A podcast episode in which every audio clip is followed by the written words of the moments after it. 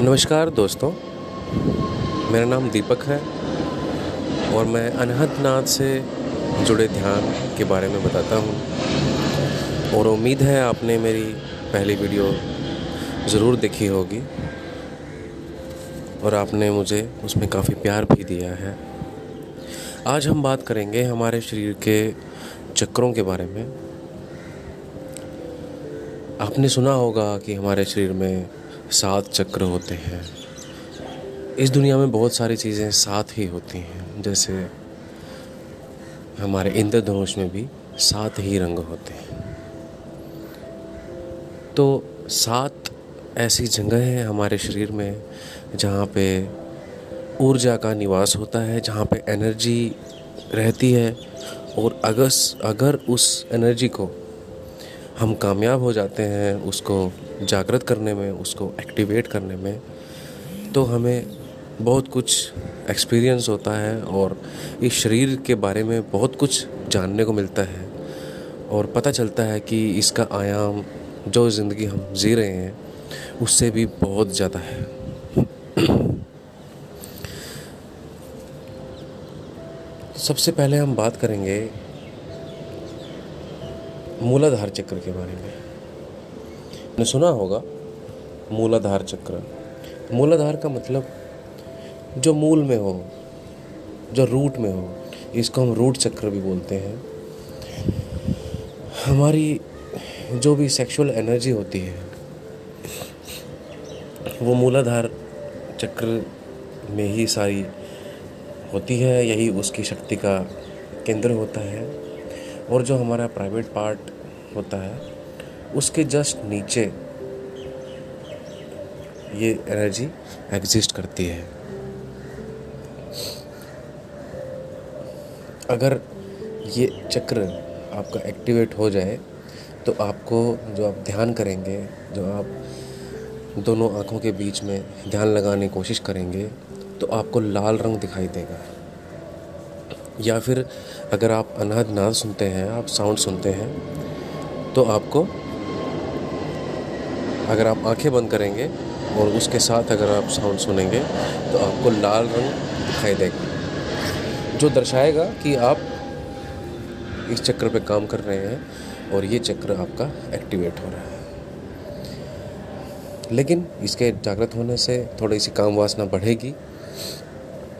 Sexual energy आपकी एकदम बढ़ जाती है, लेकिन अपने आप को नियंत्रित करना है और ध्यान को ऊपर लेके जाना है। इसके बाद जो चक्र होता है, उसको हम स्वादिष्ठान चक्र बोलते हैं, जो हमारी बैकबोन में जो रीढ़ की हड्डी होती है, उसका जो एंड पॉइंट होता है, वहाँ पे स्वादिष्ठान चक्र होता है। इससे अगर आप ध्यान करते हैं तो आपको नारंगी रंग दिखाई देगा। इससे क्या है? अगर ये एक्टिवेट होता है तो आपके जीवन में सुख, समृद्धि जो आपकी बेसिक नीड्स होती हैं वो पूरी होने लग जाती हैं। और इससे क्रिएटिविटी आपके अंदर रचनात्मकता आएगी। और आपको जीवन का एक अलग आयाम दिखाई देगा। आपके विचार जो हैं वो नियंत्रित होने शुरू हो जाएँगे और आपको लगेगा कि आपके अंदर प्योरिटी शुद्धता आ रही है। आप दूसरे लोगों के अंदर भी भगवान को देखना शुरू कर देंगे। और इससे अगला चक्र है मणिपुर चक्र। इससे आपको संतुष्टि का भाव होगा। आपको लगेगा कि अभी मुझे जीवन में कुछ ज़्यादा नहीं चाहिए। जितना है मेरे लिए काफ़ी है। और इससे मेरी ज़िंदगी आराम से चलेगी। मेरा जो मकसद है, वो ईश्वर को पाना है। इसका, इसको इंडिकेट करता है पीला रंग। अगर आपको येलो रंग दिखाई देना शुरू हो जाता है तो आप जान लीजिए कि आपका मणिपुर चक्र, आपकी जो एनर्जी है, वो मणिपुर चक्र में आ गई है।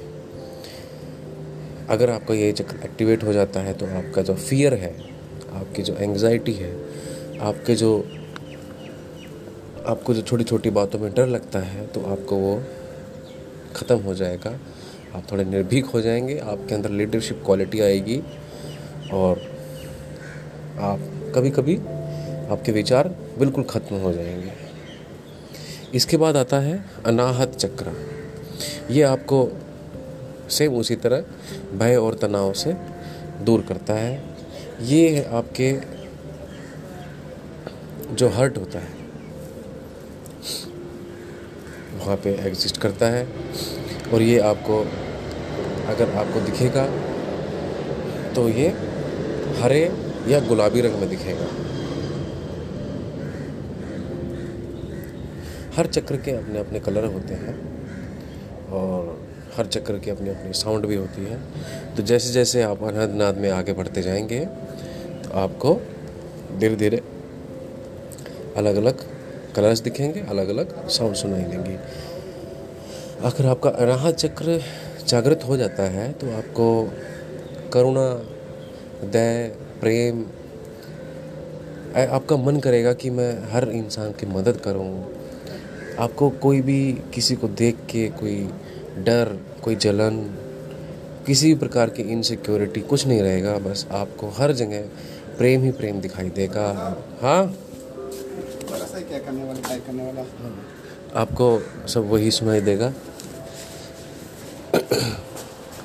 इसलिए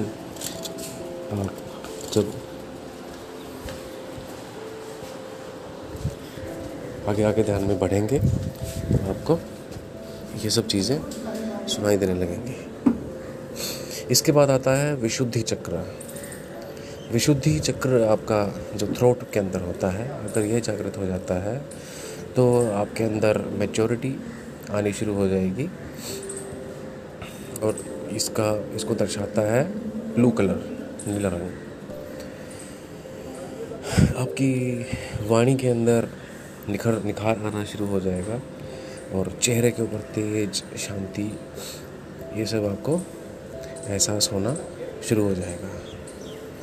उसके बाद आता है आज्ञा चक्र। इससे आपको, आपका जो डिटर्मिनेशन है वो स्ट्रॉन्ग हो जाता है और क्षमा भाव आपके अंदर आना स्टार्ट हो जाता है। कोई अगर आपका बुरा भी करे तो आपके अंदर उसके लिए नफ़रत नहीं आती। कुछ आपको बुरा नहीं फील करोगे।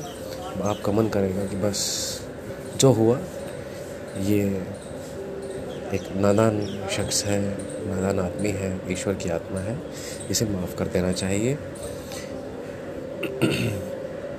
इसलिए अगर आप भय से मुक्ति